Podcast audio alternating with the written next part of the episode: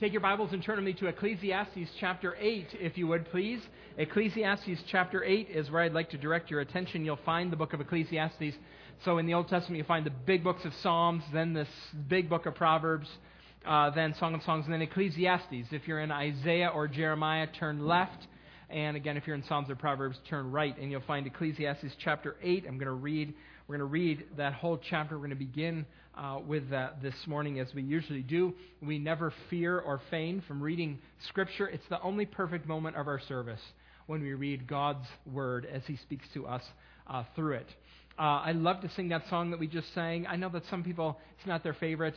I like it. My favorite part of the song is um, the highest note is that word look, right? So we have to, we look for you, right? Right? But you have to sing it. You got to get it like, you know, he's coming back. We're to go, you know? You just got so. I like to, it's one of my favorites. We don't sing it enough, but uh, Ryan is wise in choosing music, and I defer to his opinion. So, uh, Ecclesiastes chapter 8, verse 1. Ecclesiastes 8, verse 1. Who is like the wise? Who knows the explanation of things? A, person, a person's wisdom brightens their appearance and changes it, its. Uh, let me start again. Who is like the wise? It'd be nice if it'd be the person who could read. Who is like the wise? Who knows the explanation of things? A person's wisdom brightens their face and changes its hard appearance. Obey the king's command, I say, because you took an oath before God. Do not be in a hurry to leave the king's presence. Do not stand up for a bad cause, for he, the king, will do whatever he pleases. Since the king's word is supreme, who can say to him, What are you doing? Whoever obeys his command will come to no harm, and the wise heart will know the proper time and procedure. For there is a proper time and procedure for every matter, though a person may be weighed down by misery. Since no one knows the future, who can tell someone else what is to come? As no one has power over the wind to contain it, so no one has the power over the time of their death. As no one is discharged in time of war, so wickedness will not release those who practice it. All this I saw as I applied my mind to everything done under the sun. There's a time when man lords it over others to his own hurt. Then, too, I saw the wicked buried those who used to come and go from the holy place and receive praise in the city where they did this, this too is meaningless. When the sentence for a crime is not quickly carried out, people's hearts are filled with schemes to do wrong. Although a wicked person commits a hundred crimes, uh, who commits a hundred crimes may live a long time, I know, I know that it will go better with those who fear God, who are reverent before Him. Yet because the wicked do not fear God, it will not go well with them, and their days will not lengthen like a shadow. There's something else meaningless that occurs on earth. The righteous who get what the wicked deserve, and the wicked get, who get what the righteous deserve. This, too, I say, is meaningless. So I commend the enjoyment of life. Because there's nothing better for a person under the sun than to eat and drink and be glad. Then joy will accompany them in their toil all the days of the life that God has given them under the sun. When I applied my mind to know wisdom and to observe the labor that is done on earth, people getting no sleep day or night, then I saw all that God has done. No one can comprehend what happens under the sun. Despite all their efforts to search it out, no one can discover its meaning even if the wise claim they know, they cannot really comprehend it. We have many things in common as human beings. Here's something that is true for every single one of us, regardless of your age, your education, your gender, your marital status, your education level, your ethnicity. Here is something that the Bible says about all of us your way forward in the world would be better, would be smoother, if you had more wisdom and less foolishness. That's something that's true for every one of us. We all need more wisdom. It doesn't matter who you are, you need more wisdom. And the way forward would be smoother for you if you could reduce the amount of foolishness in your life. Here's the case in point. Uh, last August, a man named William Kelly called the police in Kennewick, Washington, to report that his 1992 Chevy pickup had been stolen. So the police opened an investigation and they used some security cameras that were in the area. And sure enough, they found this guy. They saw him get in the car, find the keys that were in the cab of the car. We'll talk about that in a minute. And um, start up the car and drive away. Somebody stole William Kelly's car.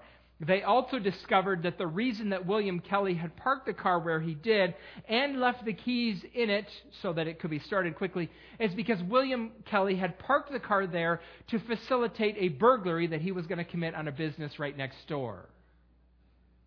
So the police arrested him and charged him with burglary. Don't you hate that? You leave your truck in the perfect spot for a getaway car, and someone has the gall to steal it while you're burglaring.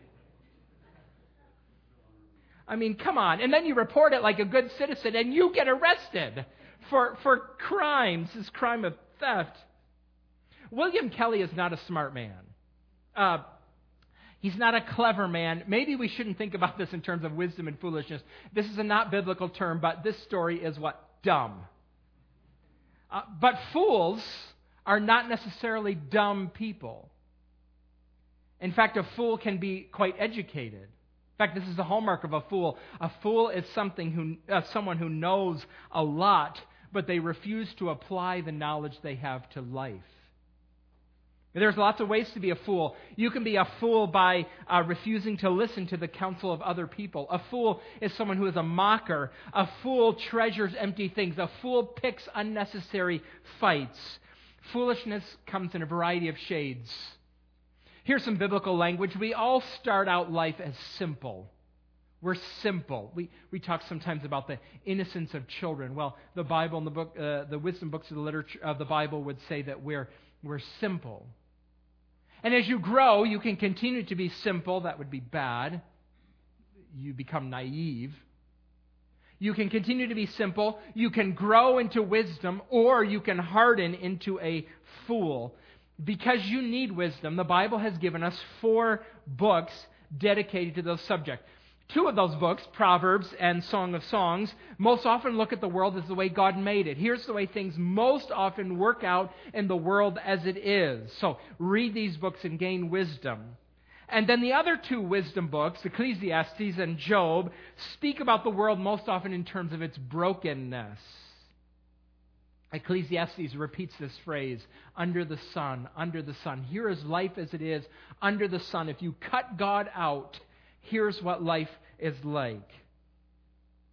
And then there's this vein that runs through uh, the book of Ecclesiastes meaningless, meaningless, this word. So much of life uh, in the world is broken and it's meaningless. It's empty, it's futile, it's vain, it's a mist. Now, a mist can be a beautiful thing. So picture it. You wake up at your cabin by the lake. It's early in the morning, and you go out and you look at the lake and, and the dock, and you sit there, and the lake is very placid. And it's very quiet because it's early in the morning. And because of the temperature of the air and the temperature of the water, there's a mist that's settled over the lake.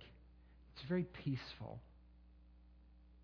Maybe, maybe the, as the sun start, starts to rise a little bit or it gets higher in the sky, the, the rays of the sun come down through the mist, and the little droplets of water in the air catch the rays of the sun and turn. The, the air around you is, is, is kind of golden as the mist comes. It can be quite lovely.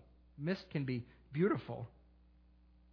But a mist, is, as beautiful as it is, like that, won't last very long. Sit on the dock and enjoy it while you can because the sun's going to rise and it's going to burn that mist off. And some fool will bring his motorboat out on the lake real soon and disturb the, sound, uh, disturb the stillness of, of the morning. A mist can be beautiful, but it, it doesn't last as long. There are moments of life that can be beautiful under the sun, but they don't last very long. So enjoy them while you can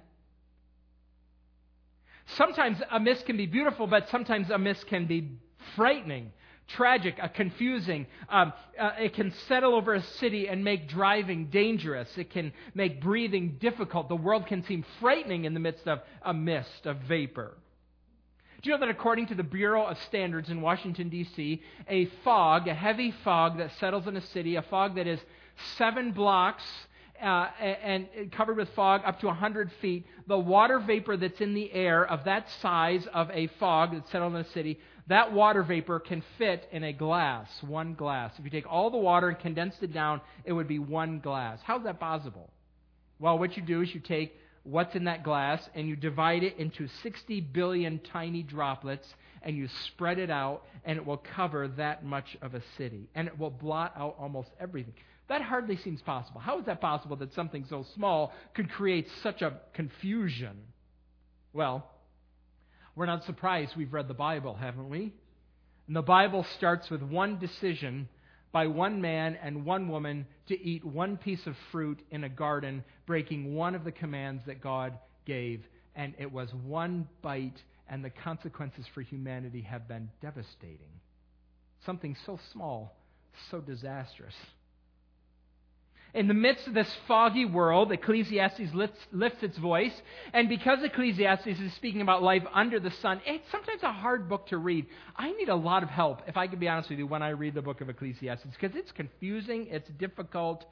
The Bible is pro wisdom in every way. It wants you to grow in it, it wants you to seek it out. Your life will be better if you have more wisdom.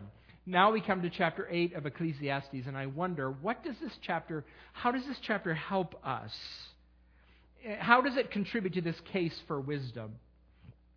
I should admit, Ecclesiastes 8 is a mixed case. Here are some echoes of things that we have seen before. I want to show you in the text, we're going to walk through it, three things. First, we're going to talk about what wisdom is good for.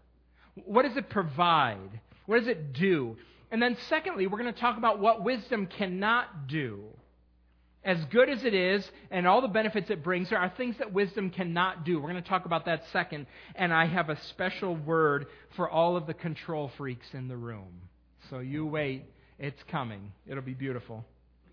Third, we're going to talk about how the teacher wants us to live in the middle, how, how he counsels us to live in, in the light of the fact that how good wisdom is and what wisdom can't do. So, what do we do? How do we survive in this world in the midst of that? So that's where we're going. Let's begin. What's wisdom good for? And there's two things I want you to see in the text. First, wisdom introduces grace. Wisdom introduces grace. It introduces grace into the lives of those who possess it. Now, notice here as we begin, even in, in, in verse 1, of how um, the, the passage begins with these two questions, two parallel questions. And when there's two lines like this in the Bible, especially in poetry, the second line often explains the first or clarifies the first. So it asks, Who's like the wise? Who knows the explanation of things? Or, in other words, the teacher, uh, the man who wrote Ecclesiastes, is saying that wisdom, one way to describe wisdom, is that wisdom is the explanation of things. The language here is used in the Old Testament to describe the dream interpretations of Joseph and Daniel. We'll talk about them in just a minute. Uh, Joseph and Daniel were able to hear dreams and to explain what they mean. In that sense, they were wise. Uh, this reminds me of those posters that were popular in malls 25 years ago. Do you remember them? So uh, it was that every mall in America had a kiosk with these posters that they would sell. You'd walk by, and, and on the poster would look, there would just be uh, brightly colored geometric shapes, just weird figures. What you were supposed to do is you're supposed to stand a certain distance away from the poster, and the wise people who were selling these posters would mark a line on the floor. You're supposed to stand back, and if you look at the posters long enough, your eyes, which are always at work to bring order out of chaos, would take that picture and would turn it into this 3D image. Remember those posters? They were really popular. And, and you would go to the mall and there'd be this crowd around these posters just there looking at them, looking. The, frust- the most frustrating thing in the world is that the person next to you could see it and they'd go, oh! And you'd be like, no, I, just, I don't get it. I don't get it. Wisdom, according to the Bible, the wise woman can look at life and see how things fit together. See how things, they can understand, they can explain. That's one aspect of wisdom. And that wisdom introduces grace. The wording in my translation, it says, a person's wisdom brightens their face. That word, that translation, uh, that word brightens their face, is the same word that's used in one of the great blessings in the Bible. It's used in Numbers chapter 6. Look at Numbers 26, uh, sorry, number 6, verse 23. Tell Aaron and his sons, the text says, this is how you are to bless the Israelites. Say to them, you've heard this before, I'm sure. The Lord bless you and keep you. The Lord make his face to shine upon you and be gracious to you. The Lord turn his face toward you and give you peace. So there it is, bright faces. Ecclesiastes 8:1, bright faces. A wise person has a bright face, and it rem- reminds us of number 6, the shining face of God. The shining face of God is a sign of his favor. It's a sign of his kindness. God is looking at you with approval. He's looking at you with blessing. It is uh, his gladness. Wisdom, biblical wisdom, does the same. Having it is like enjoying the bright face of God. Wisdom introduces grace. It introduces grace into your life. Wisdom introduces grace into the lives of those around you. Look at Proverbs 3 3. What goes along with wisdom? Let love and faithfulness never leave you. Bind them around your neck, write them on the tablet of your heart. Wise people are full of love and faithfulness. Now, if this is the standard, think about the difference between cynicism and wisdom. Cynical people, with their snide skepticism, often appear to be wise. You might be tempted to think, oh, that guy's wise because he can see through everything. But cynicism is cold, it's brutal, it's angry, it's bitter. Wisdom, on the other hand, is warm and kind and generous. It brings life, it brings hope, it brings peace, it introduces grace. Now, that's interesting in light of what the teacher says elsewhere uh, about what wisdom brings. Do you remember from chapter 1, verse 18, uh, what wisdom does? Look at Ecclesiastes 1:18. For with much wisdom comes much sorrow, the more knowledge, the more grief. So listen here. Wisdom at the same time introduces to you sorrow and grace. Isn't that interesting? It's as if your acquaintance with grief that wisdom bring, brings creates room in your life for grace. You look at the world and you see 10,000 reasons for sorrow. Your wisdom does that. And you also see, though, 10,000 reasons to show kindness and patience and mercy to others. So wisdom produces grace and introduces uh, produces grief and it introduces grace. Do you know anybody like this? His life is marked by this sort of wisdom. I do. They're members of our church. I serve with some of them on, on the elder board. Wisdom introduces grace. Now, secondly, here in verses 2 through 5, as we walk through the text, the teacher tells us that wisdom helps you survive in a dangerous world. It helps you survive in a dangerous world. Let's talk about politics this morning, shall we? That would be wonderful. We haven't nearly had enough controversy in the book of Ecclesiastes. Let's talk about politics. We have to talk about politics because this is about a king, right? The next five verses. It's about a king. It's about a particular type of king. Uh, here's some practical wisdom about living with an autocratic king. A king who has absolute power, but he's sometimes off. He's not as benevolent as you might hope. He's a little stubborn. He's not a good listener. Do you know anybody with power like that? Anybody at all who has power who's not a good listener? Who's not very benevolent? Hmm. Here's what wisdom teaches you to do in the presence of an unpredictable autocrat. You may not have a king in your life, but I imagine you could use this advice. Um, maybe your boss or your spouse, 1 Peter 3 talks about how uh, wives can live with unbelieving husbands. Maybe you have a parent or a teacher who has a bent toward unpredictable autocracy. Listen in. He's, here's some advice for you, some things he says. Uh, first of all, keep your word. Keep your word. If you promise something, do it. Partly this has to do with your oath to God. You have a higher accountability than to just the king. Your loyalty to the king may be an expression of your loyalty to God. So keep the promises that you've made in mind. Now, second here, remember your influence. Remember your influence. Verse 3 says, Do not be in a hurry to leave the king's presence. Um, I recently listened to an interview with Jim Mattis. Jim Mattis was the uh, Secretary of Defense for some time. Uh, he seems like quite an uh, insightful, well read, intelligent man, Jim Mattis is. Uh, someday after the Trump presidency, presidency is over, Jim Mattis is going to talk about why he resigned as Secretary of Defense. Has to do, I'm sure, with disagreements with the president over his Middle East policy. And um, it's an honorable thing to do. I don't agree with the direction you want to take us. So you want to take us. So I'm. Find, uh, he said, the president deserves to have around him advisors who agree with the direction he wants to go. So Jim Mattis resigned. Um, but notice now he's gone. He's not there at the Pentagon to advise the president. He has left, and there's no more of his influence. So remember your influence. Don't, don't be hasty to leave. If you've got something to say, you can say it. But if you're gone, you can't. Third, here, know your limits. Know your limits. Again, verse 3 says, Do not stand up for a bad cause. In context, the cause is bad because the king doesn't like it. He doesn't like what you're saying. That's why it's a bad cause. It may be a good idea, but if the king doesn't like it, it's a bad cause. You have influence, but it's limited. Text says he'll do whatever he pleases. So no one can say to him, What are you doing? You have limited influence at work. You have limited influence in your classroom. Wisdom knows that you have limited influence wherever you are.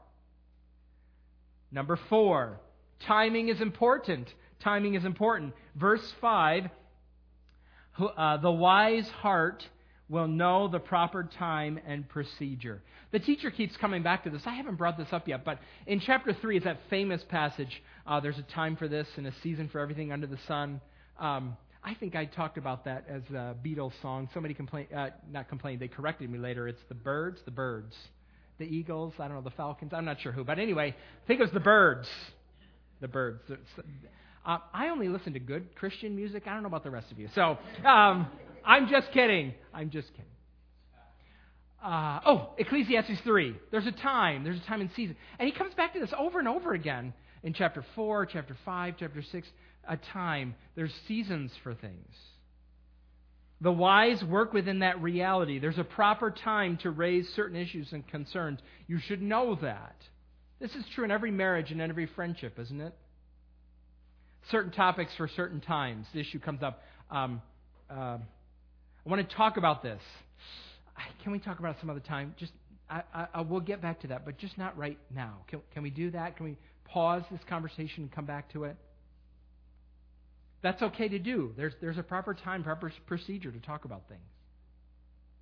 Wisdom is here to help you navigate these realities. Wisdom will help you survive. Wisdom helped Joseph and Daniel have great influence in the royal courts in which they served. Wisdom will help you navigate these difficult situations that you might be in. If you look at that list, which one of those four do you think you need at this point in time? Which one of those four would be most important for you to increase your positive influence in the circumstances that God calls you to right now? One of them will help you, I'm sure. Now, as we keep moving down through the text here, the teacher makes this rather sudden transition. It starts in verse 6. He's, he's writing about the king and all his power, and he turns his mind toward injustice. There's a king, he's got all the power, and sometimes he doesn't do what's right, and it's frustrating. And the teacher begins to be a little erratic here. His mind goes back and forth. As helpful as wisdom is, now he turns to what wisdom cannot do. There's things that wisdom can't. It can help you survive. It can introduce grace, you know, but it's not omnipotent. Here are things. Here are things that wisdom cannot do. Again, I have a list of four. They're in the text. I want to show them to you. First, wisdom cannot relieve every burden. Wisdom cannot relieve every burden. It's true. Verse 6 says, There is a proper time and procedure for every matter. That's true. But a person still may be weighed down by misery. Some of you uh, recognize these miseries are woven into the times and seasons themselves. Wisdom cannot relieve every burden. Remember, wisdom sometimes introduces grief and sorrow. It gives you wisdom gives you enough insight to know how hard life under the sun really is. Second, wisdom cannot control the future. Wisdom cannot control the future. Verse 7 Since no one knows the future, who can tell someone else what is to come? Verse 8, as no one has power over the wind to contain it, so no one has power over the time of their death. As no one is discharged in time of war, so wickedness will not release those who practice it. You can't stop the wind. You can't cheat death. You can't be released from the army in the middle of a battle. You can't control the future. At the end of verse 8, the teacher says something I think is so helpful. Wickedness will not release those who practice it. He's, he's getting after here one of the one of the excuses that we sometimes use. I can't control the future, but if I cut these corners, if I dodge and dip and dive a little bit here around what I know to be right, I can't control the future, but I can at least survive it a little better. If I just make a few compromises here, if I just cut a few corners, in fact, that's the only way forward. It's the only way out for me. Because I can't control the future, I have to compromise here because that's the only way out. And the teacher says, No, no, no, no, no. Wickedness will not help you. It is not the way out. Even wickedness won't give you the control you want in this world. This gives me an opportunity to remind you that if you want to read the book of Ecclesiastes well, you have to take into account what the teacher says about the human condition. Remember the last line of chapter 7 says, This only have I found God created mankind upright, but they have gone in search of many schemes. Here's the heart of the problem. Jeremiah 17 says, The heart is deceitful and beyond cure, desperately wicked. Who can understand it? Here's why so much of life under the sun is broken, why the world is so broken, because we human beings are suffused, so we are soaked in this wickedness, and it comes out all the time. And we're pretty good about trying to deny that truth. Some of us want to protest on the one hand. Some of us want to say, come on, I'm not that bad. I mean, I'm not, I can't be as bad as the Bible says, right? But then verse 11 says something about this particular shade of evil. When the sentence for a crime is not quickly carried out, people's hearts are filled with schemes to do wrong. So the first time you blow through that stop sign, you maybe were a little nervous and were looking for cops. The second time you blew through that stop sign, it, you, you, went a little faster. And the third time, the fourth, you just totally forgot about it at all until the cop finds you police officer pulls you over and gives you a ticket, then you'll be careful. But when the sentence for a crime is not quickly carried out, people's hearts are filled with schemes to do wrong. You really are that bad. You, you, you rationalize the things that you do. Uh, you take advantage of, of opportunities when, when, when you're not going to get caught. I mean, it, is it really a crime if you don't get caught? Right? Right? Mm. We human beings are depraved. We rationalize, we excuse, we exploit opportunities. We, we deny this truth that the teacher is after. There's another way to deny this truth. It's, it's actually the religious way to downplay our true condition. This is the very pious way to do it. Some of you are so very discouraged about the sin you see in your own life still. You haven't killed anyone uh, recently, but you're still very proud and you're still full of envy and covetousness and lust and laziness, and you see it in your life, and it makes you angry at yourself. Or you get depressed and you get discouraged. You've been a Christian for a long time. You should not have this problem. What is wrong with you that you keep doing these things? You say these things to yourself all the time. If you were a real Christian, you wouldn't have these problems the reason that you're so shocked at yourself and the reason that you're so angry and so discouraged is because somewhere inside your heart, you don't believe that you're as bad as the Bible says you are. You should be better. You should be better. You should be able to do better, and you're angry that you're not because you believe you're a better person than you actually are. And you don't believe what the Bible says about your true condition. See, that attitude is a denial of what the Bible says, what the teacher says about the human condition. Remember this, brothers and sisters the only way that any of us are acceptable to God, the only way that any of us will ever be forgiven is because of grace. Take the worst criminal that you can imagine and compare that person to the most faithful Christian you know, the person, the dear saint who's been walking with Jesus for 50 years. Compare the two. How are they going to enter God's presence? How is it possible for either of them to be forgiven? Grace. Grace, always grace, still grace, even for this dear saint. What we both what both of those people need is the grace that comes through the Lord Jesus Christ and his death on the cross for our sins. You will never truly treasure the work of the Lord Jesus Christ for us when he offered himself on the cross. You will never truly treasure that work unless you come to terms with what the teacher says. I really am that bad. And because I really am that bad, I really need a Savior. Don't be slow to embrace this and what the Bible teaches. This is good news. God knows your condition. Don't deny it. He knows truly everything about you. He truly knows your condition. He has the perspective to know how bad and how odious and how terrible it is. And you know what he says? He knows what is true about you, and he loves you anyway and sent the Son to be the Savior of the world you will not truly appreciate the wonder of the grace of the Lord Jesus until you come to terms with and embrace what the teacher says about how much you need to be saved. Now, I suppose we've gotten a bit far afield. Let's continue on our list, shall we? Here's the third thing wisdom cannot do wisdom cannot right every wrong. It cannot right every wrong. He's struggling again in this passage with why bad things happen to good people. Verse 9. All this I saw as I applied my mind to everything done under the sun. There's a time when a man lords it over others to his own hurt. Verse uh, 10. Then too I saw the wicked buried. That's how you're supposed to read this.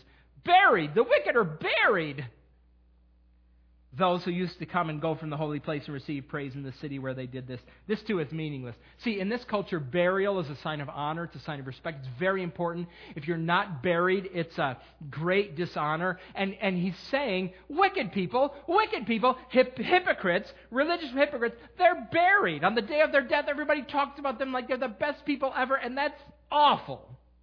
Because they were wicked. They shouldn't be honored that way. That's not right.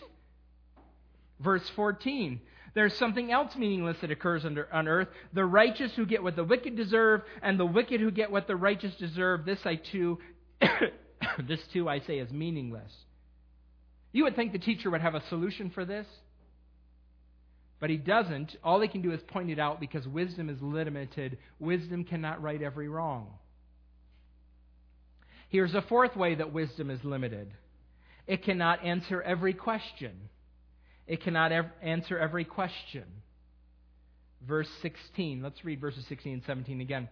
When I applied my mind to know wisdom, to observe the labor that is done on earth, people getting no sleep day or night, then I saw all that God has done. No one can comprehend what goes on under the sun. Despite all their efforts to search it out, no one can discover its meaning. Even if the wise claim they know, they cannot really comprehend it. Wisdom is really good. It's really good. It introduces grace, it helps you survive, but there are questions that even wisdom cannot answer. And notice why, verse 16, actually verse 17, right at the beginning, it says, This is the work of God. This is what God has done. This is a deliberate choice that God Himself has made. God has put you in situations you cannot understand with problems you cannot fix. Now, why would God do that? Why would God put you in situations you cannot understand and fix and, and give you problems that you cannot fix? Why would He do that? Let me tell you, I don't know. Haven't you been paying attention? There are questions that wisdom can't answer. Right? God does this all the time. This is something that God does, and He does it all the time. I listened last week to a sermon by D.A. Carson about Joseph in Genesis, his great story about Joseph. You know Joseph. Joseph was the oldest son of his father's favorite wife, and because he was the oldest son of his father's favorite wife, he was also his favorite son. Favoritism is terrible for a family. Joseph's brothers, because they're jealous of him, envious, they sell him into slavery. He goes down into slavery. In the providence of God, he comes to preeminence in his home, in which he is a slave, the home in which he's a slave. Then he's accused wrongly of committing a crime, and he's sent to prison. He rises to preeminence in prison, and he's left there to rot for a couple of years. Why would God do that? Carson said, God sometimes blesses his people in broken places.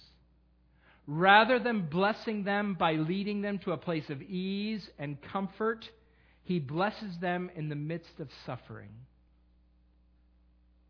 There are parts of your life, there are parts of every life. God has put you there. He has put you in situations you cannot understand and given you problems that you cannot fix. All you can do is obey Him to the best of your ability in that broken place. This is bad news for control freaks in the room. You know who you are. I was talking about this with Steve Henson this week. We were talking about this. This is sometimes how people respond to uh, worries or fear, or sometimes this is how people respond to past abuse. They try to create security by imposing control. If I control my life perfectly, I will not have to worry about my worries or my fears, and I'll be safe from every threat. St- Steve said, You can do that if you make your life as small as a postage stamp. You, to enjoy that illusion of control, you have to make your life very small. Make it very small so that you have in your life only the things that you can control perfectly. But life has a way of breaking in, terrible way of breaking in. This is bad news for control freaks. Maybe it's good news, though, isn't it? Maybe it means you can stop trying to control your life. It's just an illusion, anyway. Maybe you can find some other way to invest your time and your energy. God does some of his best work in the midst of a messy life. God does good work in situations that you cannot control with problems you cannot fix. Now, I've been hinting, even by saying this, at what comes next. Let's talk about how to live in the middle. Let's finish by talking about that, right? So, wisdom is good. It does good things. It's limited. There's things it can't do. So, how do we live in the middle? And again, the teacher's going to counsel us two ways. First, he's going to say, enjoy life. Enjoy life. We've seen what he says in verse 15 before. Look what he says in Ecclesiastes 8:15. So I commend the enjoyment of life because there's nothing better for a person under the sun than to eat and drink and be glad. Then joy will accompany them in their toil all the days of life, the life that God has given them under the sun. You can choose, if you want, dear friends, to spend your time complaining and trying to fix things and trying to make wisdom do what wisdom cannot do, or you can receive from God the blessings that He has intended. You're going to have toil you are going to have toil in this life under the sun. There are going to be hard things, but you may receive joy too. Do you notice um, how God does both? God puts you in situations you cannot control, and He provides the joy in the midst of it. Have you ever lived in a house undergoing renovations? It's kind of a pain. I mean, it's great because your house is going to look good when you're done but it's, it's a major inconvenience. I remember uh, a few years ago we remodeled the kitchen in the parsonage. I'm very grateful for the work that was done in the parsonage. Um, it's really hard to live in a house without a kitchen. So we um, took everything out in the kitchen. We found another spot, uh, and we, had, we, we got a table, and we put everything that belonged in the kitchen on or under the table. So everything was there the toaster, the cereal, the bread, the spices, the canned goods, the paper plates, and the cups and the napkins. And underneath it was uh, pots and pans, and, and everything that goes in your kitchen was just in this one area. It was so easy to keep neat and clean. we had a sink, which was good. Um, we had a microwave, we had a crock pot, and we had a grill. and for a month, that's the way we lived. And, and um, the table didn't fit, the kitchen table didn't fit in this room, so it was out in the other room. Uh, since it was over carpet and we still had a child on a high chair, there was a sheet of plastic underneath our table to protect the carpet. So the table was there in the plastic and, and the chairs. And, you know, that's impossible to keep that plastic nice and flat if you're moving chairs over it. And, and crumbs, forget it, they're everywhere, right? It's kind of a pain. Um, what do you do under those conditions? Dinner time. Do you spread a tablecloth and put candles on the table? And get the fine china out? In the midst of all this mess, is that even possible? Is that even something that you can comprehend doing? This is what the teacher suggests that you do. You're going to have toil. Get out the tablecloth anyway. Get out the candles and the china. This, so much of your life this is, this is true in. Your marriage is not perfect. Can, can you enjoy moments of joy that are there in the midst of your imperfect marriage? Or your career, toil, toil, toil. Everybody, we, all of us could complain about our jobs, except me. I have a great job. But all of us could complain about things that we don't like about our jobs and how awful it is and the toil and the labor that's involved in it. Is there any joy there? How about church? Every church has problems they cannot fix. How well are we going to sing the next time that the slides aren't right? And there's some weird key change. And uh, the tempo is odd and I can't figure out when to start. Can you sing with joy into those circumstances? Can you do that? Or are you so distracted by those little things that you can't sing? The teacher is talking a little bit like Paul in Philippians 4, isn't he? Paul is talking in Philippians 4 about contentment. See, contentment does not come because you have a perfect life. Some of you think that if you just get life right, if you just can fix everything, then you'll be content. That's not what contentment is. Contentment is uh, this, uh, it's, it's not born of a perfect life. Contentment is born from receiving the good gifts that God gives for us to enjoy life even in this broken world. That's what contentment is. If you're waiting for a perfect life to be content, you will never be content.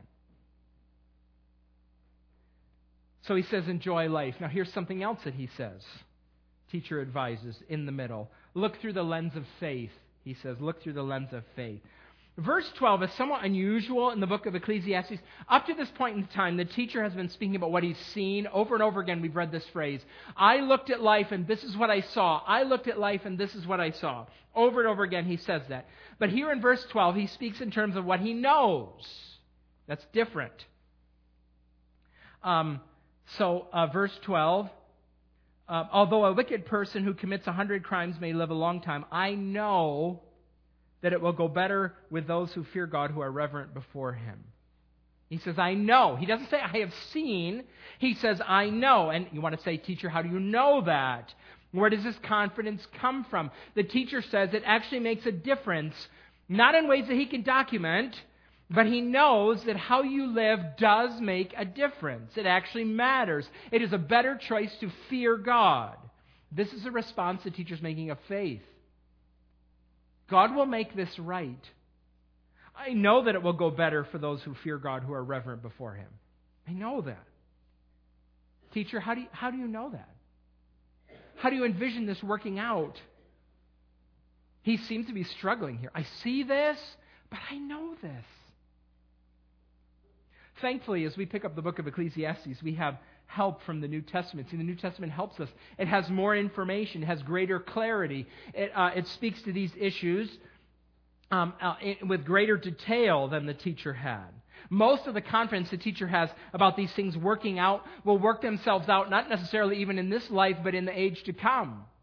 That's what Jesus taught us. This is how he spoke about it. Look from John chapter 5, verse 28. Jesus is speaking about the authority he has uh, to raise the dead and to judge Verse 28 Do not be amazed at this, for a time is coming when all who are in their graves will hear my voice. Jesus is speaking about himself. And come out. Those who have done what is good will rise to live, and those who have done what is evil will rise to be condemned. By myself I can do nothing. I judge only as I hear, and my judgment is just, for I seek not to please myself, but him who sent me. He's the one who will call the dead to life, Jesus is. He's the one who will issue the verdict. Our confidence in is, is in him. It's always in him, isn't it? We come back to this again. Our confidence is in him when we enter the faith and trust in him as our Savior. Our confidence is in Him because we ensure that, that um, reverence for God matters. We, our confidence is in Him when we finish the faith because of His promises that He's the coming judge. Wisdom is limited in this world. The Lord Jesus is not. And when He comes, He won't have any of these questions or problems or illusions that we have living life under the sun. In him, Paul said, are hidden all the treasures and mysteries of the wisdom of God.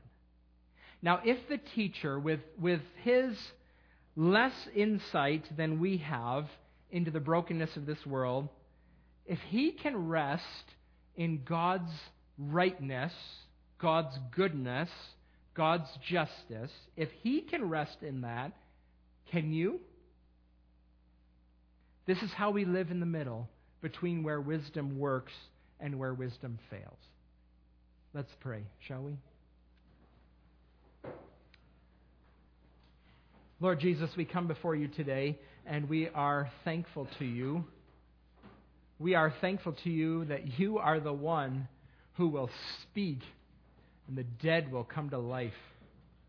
You did it with Lazarus. You did it with that little girl. You did it with that widow's son. They were on their way to bury him, and you raised him from the dead. You, you have that power. We pray today that you would increase our confidence in you and your power. Lord, in your word, you have advised us how to live, and yet, even our own wisdom, the best we can do, sometimes falls short. So help us to speak in terms of what we know, what we believe, because you are utterly trustworthy. Thank you, Father, for your honesty in your word about the questions that we don't have answers to and the struggles we face. I thank you that you gave us words to instruct us, to, to remind us of that, because we confess that some of us when we have unanswered questions, we feel weird. We feel strange. We feel uh, like outsiders if we have unanswered questions. But you yourself mentioned the possibility that this will be true in all of our lives. While we walk through this life under the sun in this broken world, remind us of the Lord Jesus who came in to rescue us, whose word is sure Help us to trust you and to look to you, have confidence in you when our wisdom fails us. We pray these things together in the name of the Lord Jesus, saying, Amen.